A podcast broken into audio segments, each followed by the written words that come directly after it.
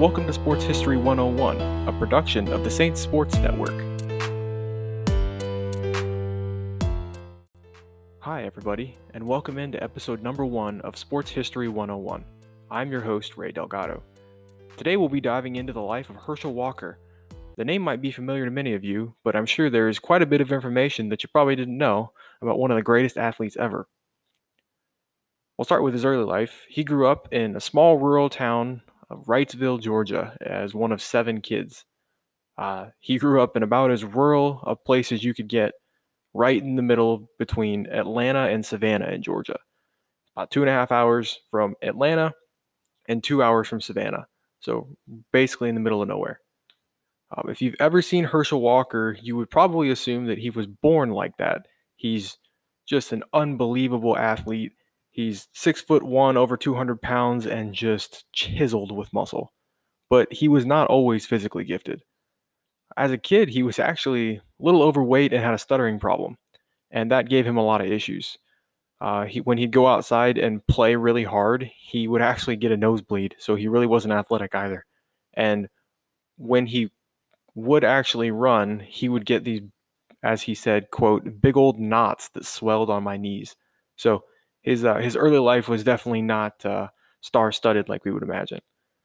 Uh, he went to Johnson County Elementary, Middle, and High School, um, and really struggled all the way up through seventh grade uh, with his stutter and with just his self esteem and things like that. And one day in seventh grade, he realized that if things were going to change, he would have to change them. Um, and from there, the work ethic that he would be famous for later in his professional football career showed up early and with ferocity.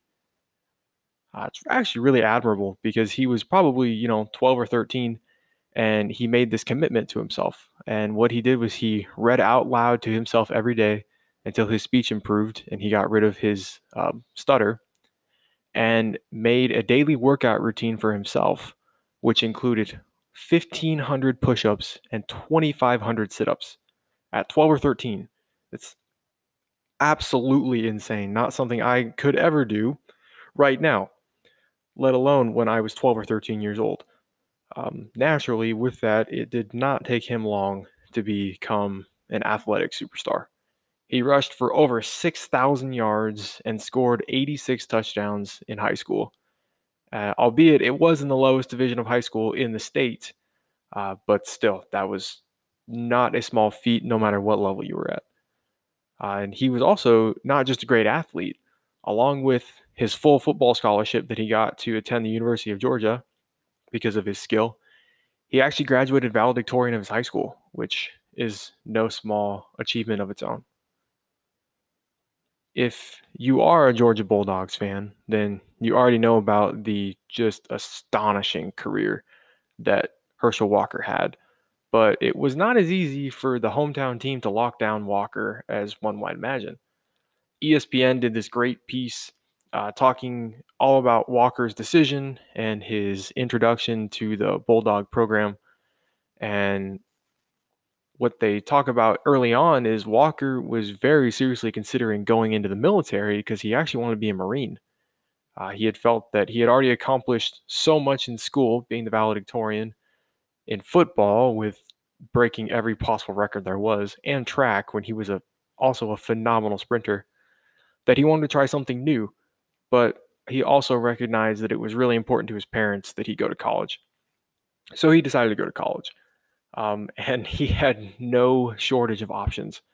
Literally every Division One school in the country wanted him, um, but you know, given his location in the South in Georgia, there were many schools that were out just literally by location, and they all knew that. But th- that did not diminish their want for Herschel Walker.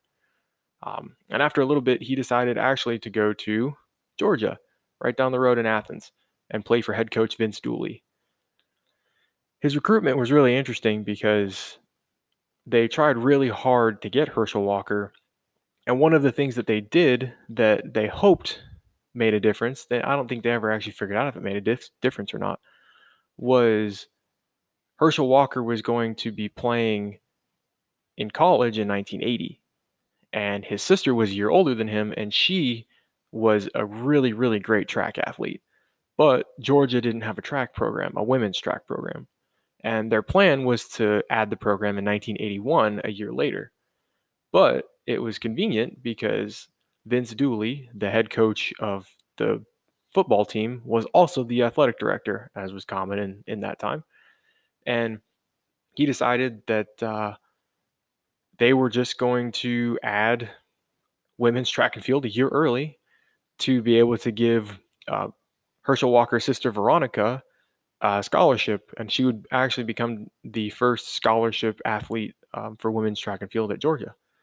Um, and she was a phenomenal athlete in herself. She ended up um, winning All American honors in track and field at Georgia, and was just their whole family is has to be gifted, and and yeah, so that that's that was part of Herschel Walker's recruiting was actually his sister also basically getting the program started for her and given a full scholarship. Uh, so we fast forward a little bit to when Walker arrived, you know, he finished high school in May, and shortly after, you know, football camp starts in the summer because the season starts in the in the fall. So you don't have much time. And when Herschel Walker arrived for his first camp with Georgia, he was just far from impressive everyone from coaches to players were told about how fantastic this player was going to be, how he was going to revolutionize the program, he was going to put a new face on everything, and everyone from the coaches to the players were completely underwhelmed. He was a running back who was not breaking tackles, he wasn't reeling off explosive runs, and he just made all kinds of mistakes with his blocking assignments and things like that. So many, in fact, that coming out of preseason, he was tabbed as the fourth string running back behind Donnie McMickens, Carnie Norris, and Matt Simon. Names that probably don't really matter that much for anyone listening, but you know, it's still still worth noting that Herschel Walker was behind these three guys when he first started on the team. And he even admitted himself to to some of the media that uh, he still had a lot to learn to be a good college football player at that point. So he was always very humble from the beginning to the end and he recognized that he didn't deserve the starting spot because he just he wasn't there yet.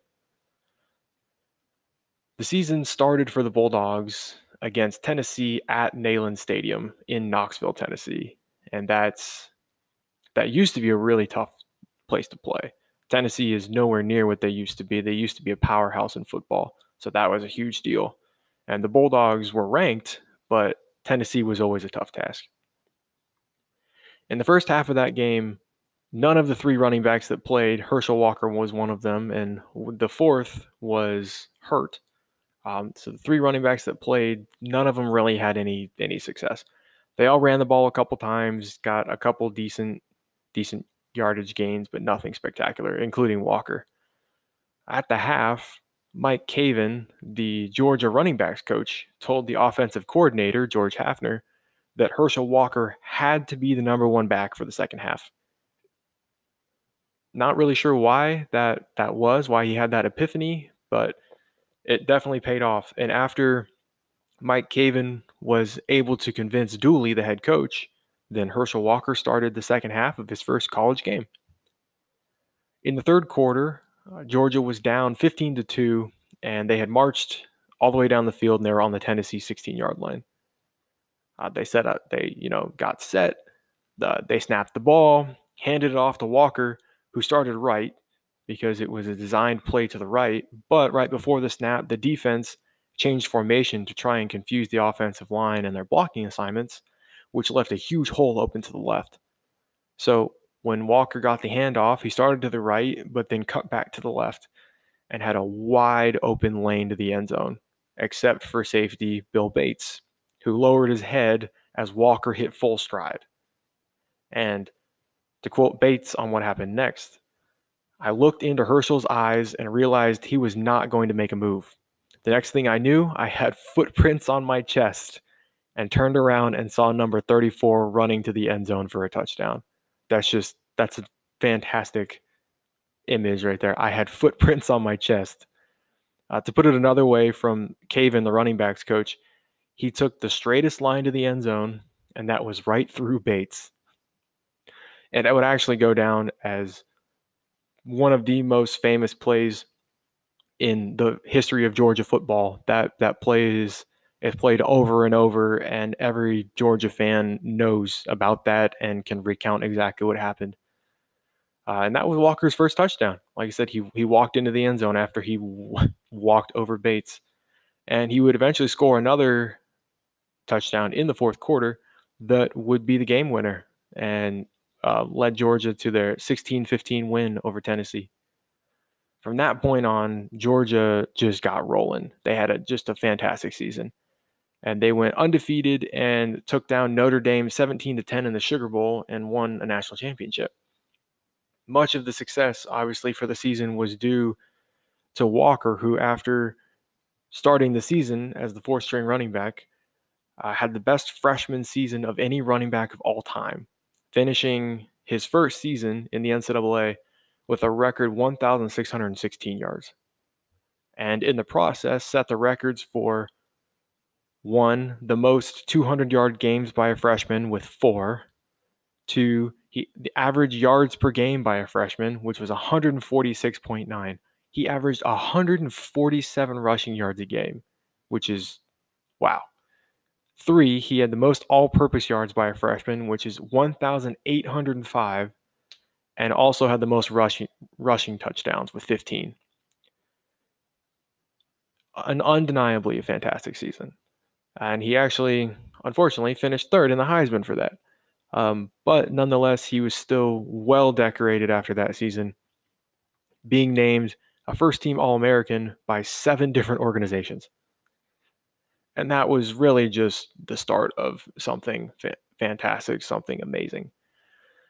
As a sophomore, he set the SEC record, so the Southeastern Conference record, with 1,891 rushing yards and averaged 172 yards per game and scored 20 touchdowns. Those were all all SEC records and all mind blowing. He ran for 100 plus yards in 11 games that year, which is an NCAA record, and obviously was named a first team All American many more times. His junior season, he finally got over the hump and won the Heisman. He finished third his freshman year, finished second his sophomore year, and won it his junior year after he ran for 1,616 yards and set a, yet another NCAA record with three seasons gaining 1,500 plus yards. And also set the record for the most carries with almost a thousand in three seasons. But as successful as he was on the football field, that was not his only his only gig. He was also a member of the track team and was a star there too, as he was a two time All American in the 400 relay and the 60 yard dash. So, all around amazing athlete. Uh, one quote that I saw that was really indicative of Walker's time at Georgia said, When we put in Herschel, it was like night and day. I don't think he knew where he was running, but one thing was for sure he was going somewhere in a hurry. That was said by uh, head coach Vince Dooley um, yeah, he just had three three great years, three historic years, and after that, decided made an unprecedented decision to leave school early and turn pro in 1983 and forego his senior season. So, with that, we'll take a break and be right back.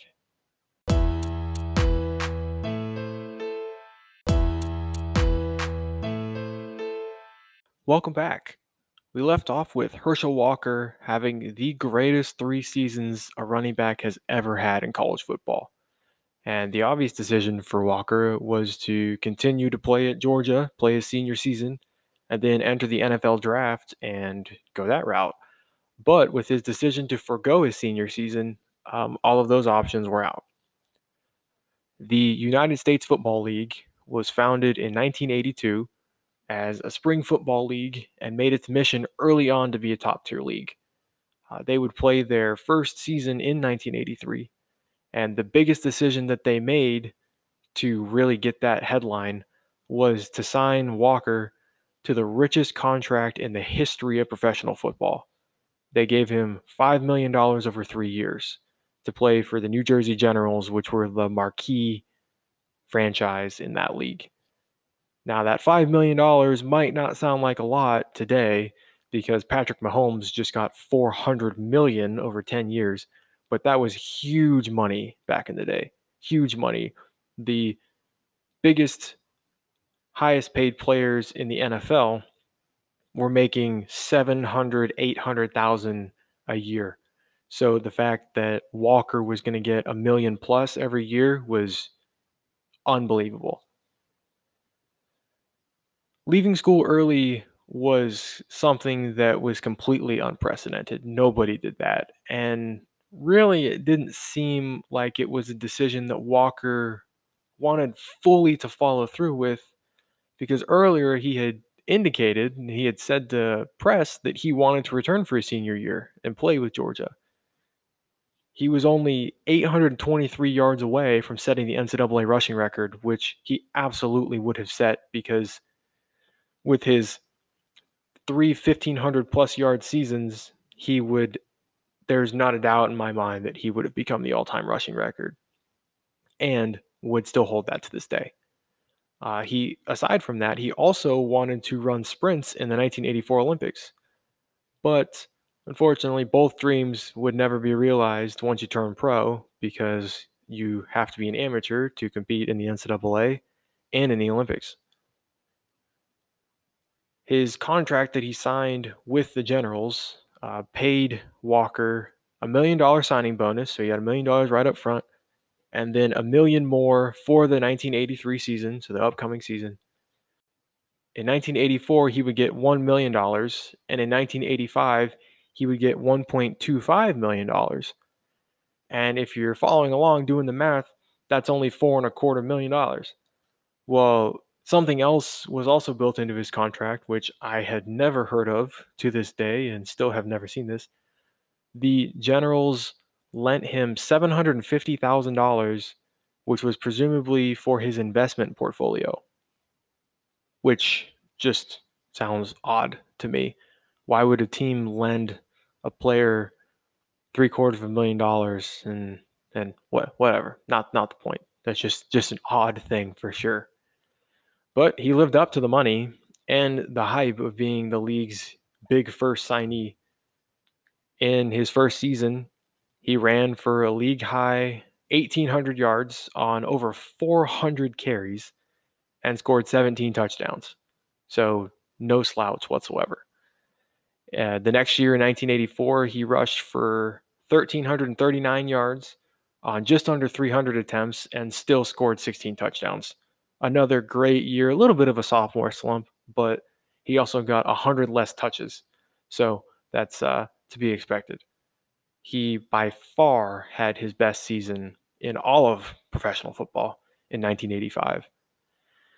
He, being the record setter that he was, gained a pro football record 2,411 yards on 438 carries and scored 21 touchdowns that number is never going to be touched again. There's there's no way about it. Unfortunately, that record is not recognized in the NFL, obviously, because it was not done in the NFL, even though the talent really was pretty comparable. So unfortunately, Eric Dickerson still holds the record, but Herschel Walker was a monster in 1985 and ran for over 2,400 yards.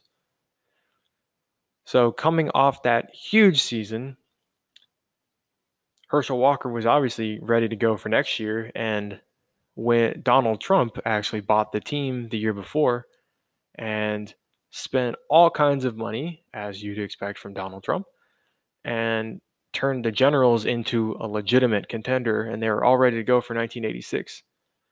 But aside from just stocking his team with top tier talent, Donald Trump also had a terrible idea and his terrible idea that he pushed and prodded and strong armed the other owners into agreeing with was he would move the league from being a spring football league to the fall to compete with the NFL. Because Donald Trump was honestly he was jealous. He really wanted to be an NFL owner, and they never let him buy a team, and they never gave him the opportunity. So what his plan was was to move the team, move the league, sorry, to the fall, and then sue the NFL and basically force them to absorb the USFL teams, thus making Donald Trump an NFL owner. But it didn't quite go according to plan. The USFL did, in fact, sue the NFL over its antitrust exemption. And this, its antitrust exemption means that basically the NFL is exempt from antitrust laws, which stop companies from having a monopoly. So, antitrust laws basically make it so that one company cannot control the market in its entirety because then they they set the market price and and all kinds of bad things happen. But they USFL sued them and actually won. So they beat the NFL and the court that I believe it was the Supreme Court ruled that yes, the NFL has a monopoly and that the USFL was uh, deserving of, I guess, damages, compensation to some sort. So the USFL was awarded $1. They beat the NFL. The court agreed that the NFL was a monopoly. And for that reward, for all of the money they spent to sue and to plead their case and whatnot, they were awarded $1. And because of that, they had no money for the 1986 season. So, what they actually ended up doing was suspending operations until 1987.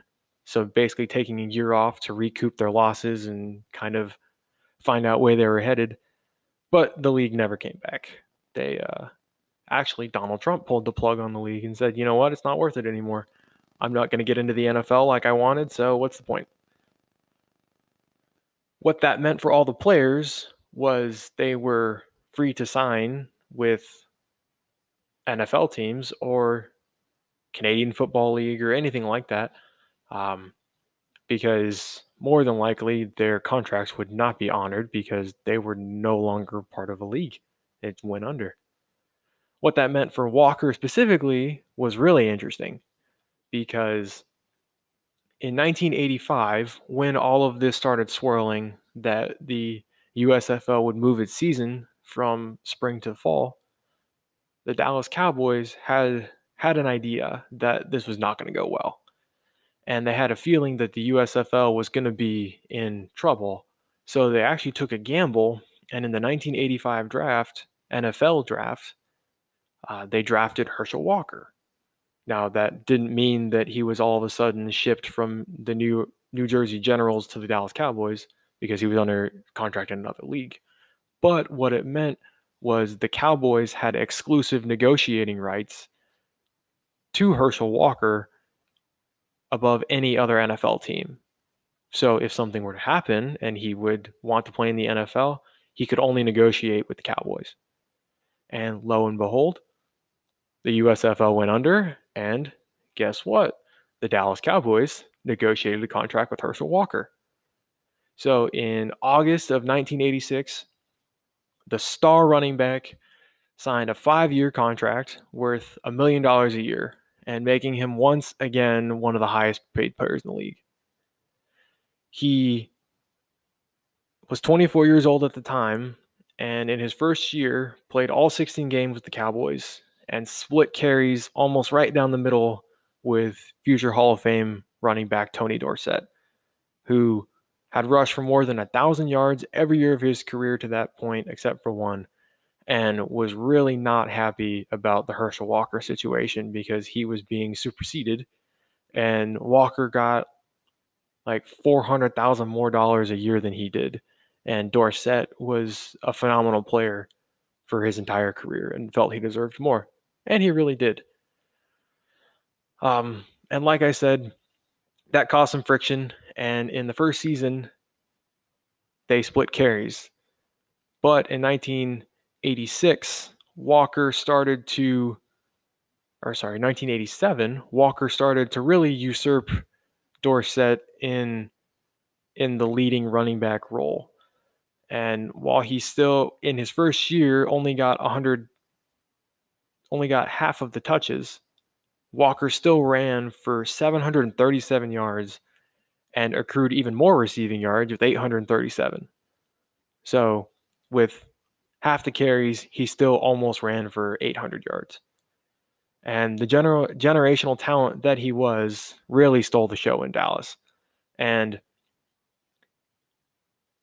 in 1987, he had an even better year and took the lion's share of the t- carries and ran for 891 yards and tacked on another 715 receiving yards and was a Pro Bowler, uh, which was fantastic for Herschel Walker, but really did not bode well for Tony Dorsett. Walker's best year in the NFL by far came in 1988 when he was the full time running back. He really didn't split any with Dorsett and carried the ball 361 times. That allowed him to run for 1,514 yards and total over 2,000 scrimmage yards for the year, which, by all accounts, is a great season. And unfortunately, that uh, retired Tony Dorsett, he retired that year in 1988. The next year, in 1989, there was going to be a little bit of a shakeup. And for the first time in Dallas Cowboys history, since 1960 when the franchise was first first opened, the sidelines would not be patrolled by Tom Landry, that legendary coach who revolutionized football. He was the Dallas Cowboys. Tom Landry, if you ever talk about any of the legends in Cowboys history, Tom Landry is alongside them wearing his awesome fedora. He was he was hard nosed. He came up with all kinds of strategy. I'm pretty sure he was one of the people that helped pioneer the shotgun offense and really, really was was special.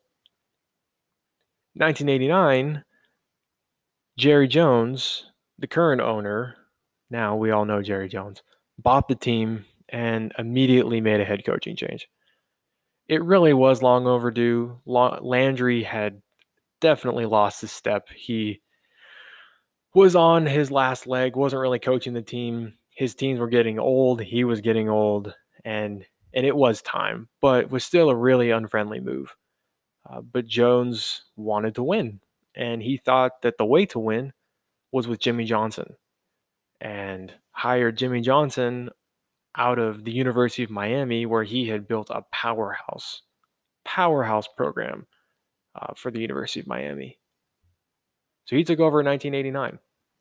And in Johnson's first season, the team, it did not go very well. The team had some promising players in rookie Troy Aikman and second year receiver Michael Irvin, two names that uh, are in the Hall of Fame, along with the obvious one in running back Herschel Walker, who really was the face of the franchise at that point.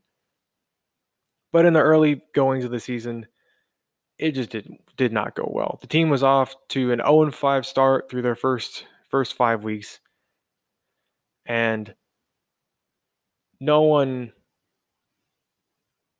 was really wanted to be there. No one no one knew it was going to get any better. And Johnson specifically knew that with the team that they had, with the old guys that were just really, really on the back ends of their career, that it, it, it was not going to get any better unless they made a change. So, according to a, a Cowboys Wire piece, uh, which is the USA Today um, page for the Cowboys, on a morning jog in 1989 with some of his staff alongside him, because that was how he conducted a lot of business meetings. Jimmy Johnson did. He went on a, a jog every morning and took some of his guys along with him to talk shop. Johnson announced to the group we have to trade Herschel Walker. Huge statement. And we'll break that down after the break.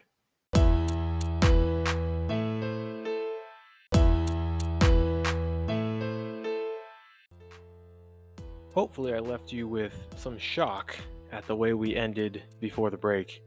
Quote, we have to trade Herschel Walker.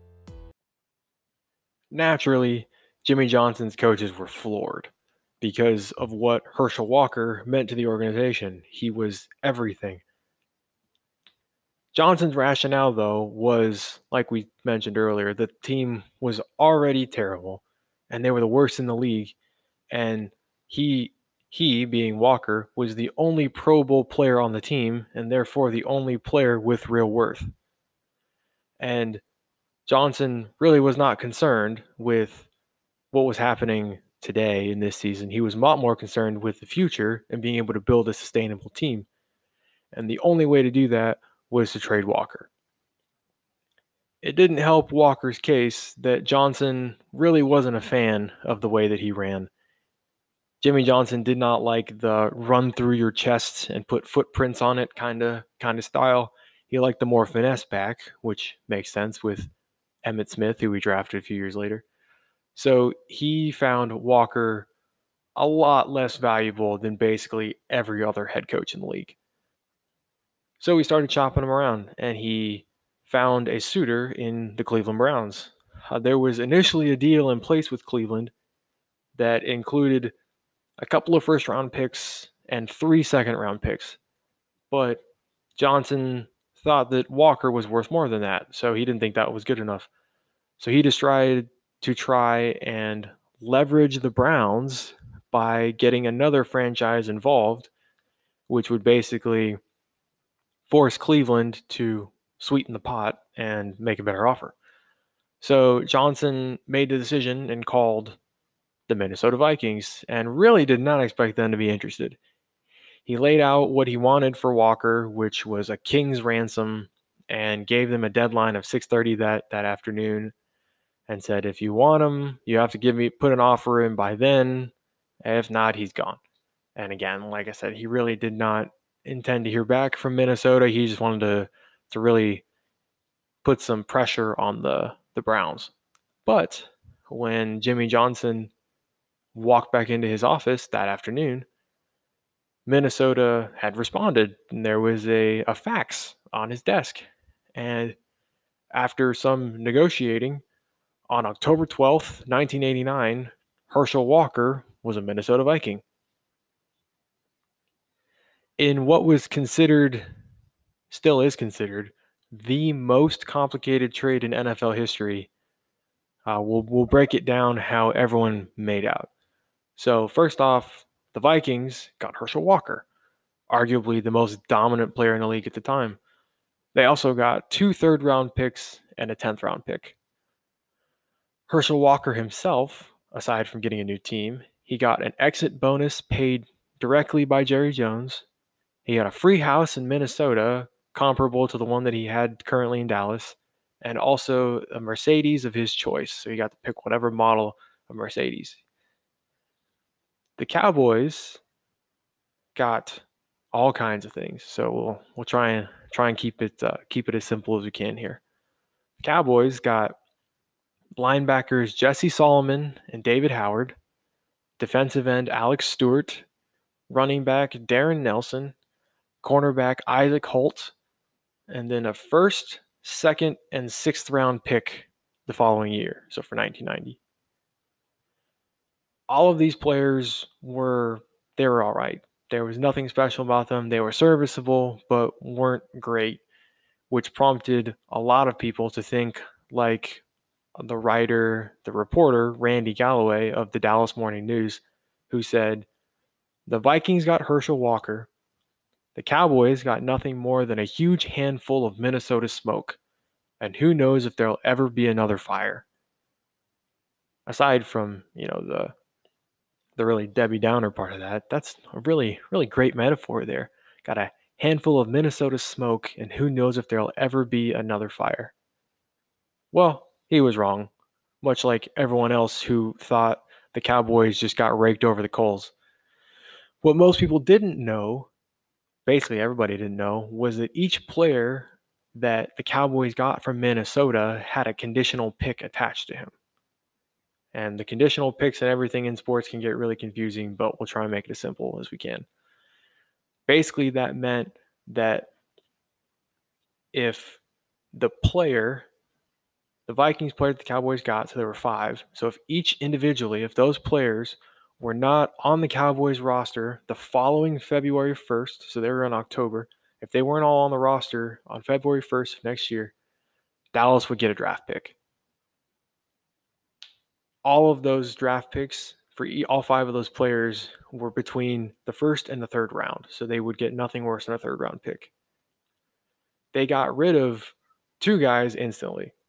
They they well they released one guy and got his pick, and then the other guy they traded for another couple picks, and then it gets really dicey because Jimmy Johnson, as he said, um, he's been famous for saying he played fantasy football before there was fantasy football because en route to making his Cowboys dynasty, which would become legend later on, he made 51 trades and traded all kinds of players and picks and moved all kinds of things around. Um, but basically, it all started with this Herschel Walker trade and still goes down as one of the greatest moves in the history of sports for for any team because of what Dallas was able to build. For Herschel Walker, he wasted no time in Minnesota. He earned the love of Vikings fans very quickly, as in his first game, he ran for 148 yards on 18 carries and helps the Vikings beat the Packers, which the Vikings Packers rivalry is huge. Unfortunately for Herschel, in the two and a half years that he was with the Vikings, he was largely ineffective, and that was the best game he would ever have for the team and never broke 80 rushing yards again. After the 1991 season, he was signed by the Eagles and had really a nice resurgent year. I'm I'm convinced that Herschel Walker really liked new surroundings because um, in the one season that he played with the or the first season I should say with the Eagles, he ran for over a thousand yards for the first time since 1988 and played in all 16 games. Uh, the two succeeding years that he played with the Eagles were were productive, but they weren't weren't anything special. He tallied almost 1,300 yards and scored six touchdowns in two years, so nothing to write home about. After that, he played one year for the Giants and then was actually able to come back to the Cowboys for the 1996 and 97 seasons and closed out his his time there, um, closed out his 15 year professional career. It's really easy to say and really easy to come to the conclusion that Walker was one of the best athletes to ever play football. He's in the College Football Hall of Fame and was inducted in 1999 because he had the three best seasons that a running back has ever had. Unfortunately for him, he also had a really productive professional career, but his first three years were in the USFL. And because of that, he won't ever be a Pro Football Hall of Famer. His 8,225 NFL rushing yards puts him in the top 50 all time. But if you were to add in his USFL yardage, Walker would have almost 1,400 yards. He'd have 13,787 which would be sixth all time. And if you add up all of his all purpose yards from both leagues, he'd be number one all time. Either way you look at it, he was an extraordinary football player who really should be a Hall of Famer, regardless of the NFL's vendetta against recognizing the USFL stats after he retired, he did have some issues. Um, he was diagnosed with dissociative identity disorder, also known as multipersonality disorder. And this led to him to have some issues with anger, especially because football was no longer an option. He didn't have that outlet for his anger. But after a while, and after some unfortunate, uh, unfortunate instances, he made strive to made strides to fix that and became a much happier person and now is just a, a happy person all the time. It's really cool. So he retired in 19, 1997 and in 2010 13 years after he retired from football, at the age of 48, he signed on to compete in mixed martial arts. And with his fifth degree black belt, he knocked out both of the opponents that he fought. So he was he finished 2 and 0 for his career. And never you know finished or I shouldn't say finished, never moved on with that, but still having being able to fight and and kick butt at 48 years old is awesome. And he still insists to this day he's I believe he he's 54. Now he's 58. But is still in phenomenal shape. In 2010, he retired in he retired in 1997 and in 2010, 13 years after he retired, at the age of 48, signed on to compete in MMA, mixed martial arts, and with his fifth degree black belt, knocked out both opponents in his two fight career. So he finishes his career in fighting 2 0 at the age of 48, which is awesome. He's 58 now, and as of a few years ago, he was still insistent that he could he could play in the NFL. And if you looked at his physique, he probably still could. And it's it's worth noting that he stays in that shape to this day because of that that uh, work ethic he established as a 12 year old, doing his 1,500 push ups and 3,000 sit ups every day.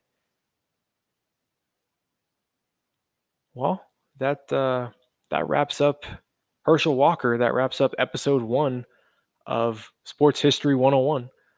Hopefully, you enjoyed it, and we see you next time. Until then, stay safe and remember that Jesus loves you.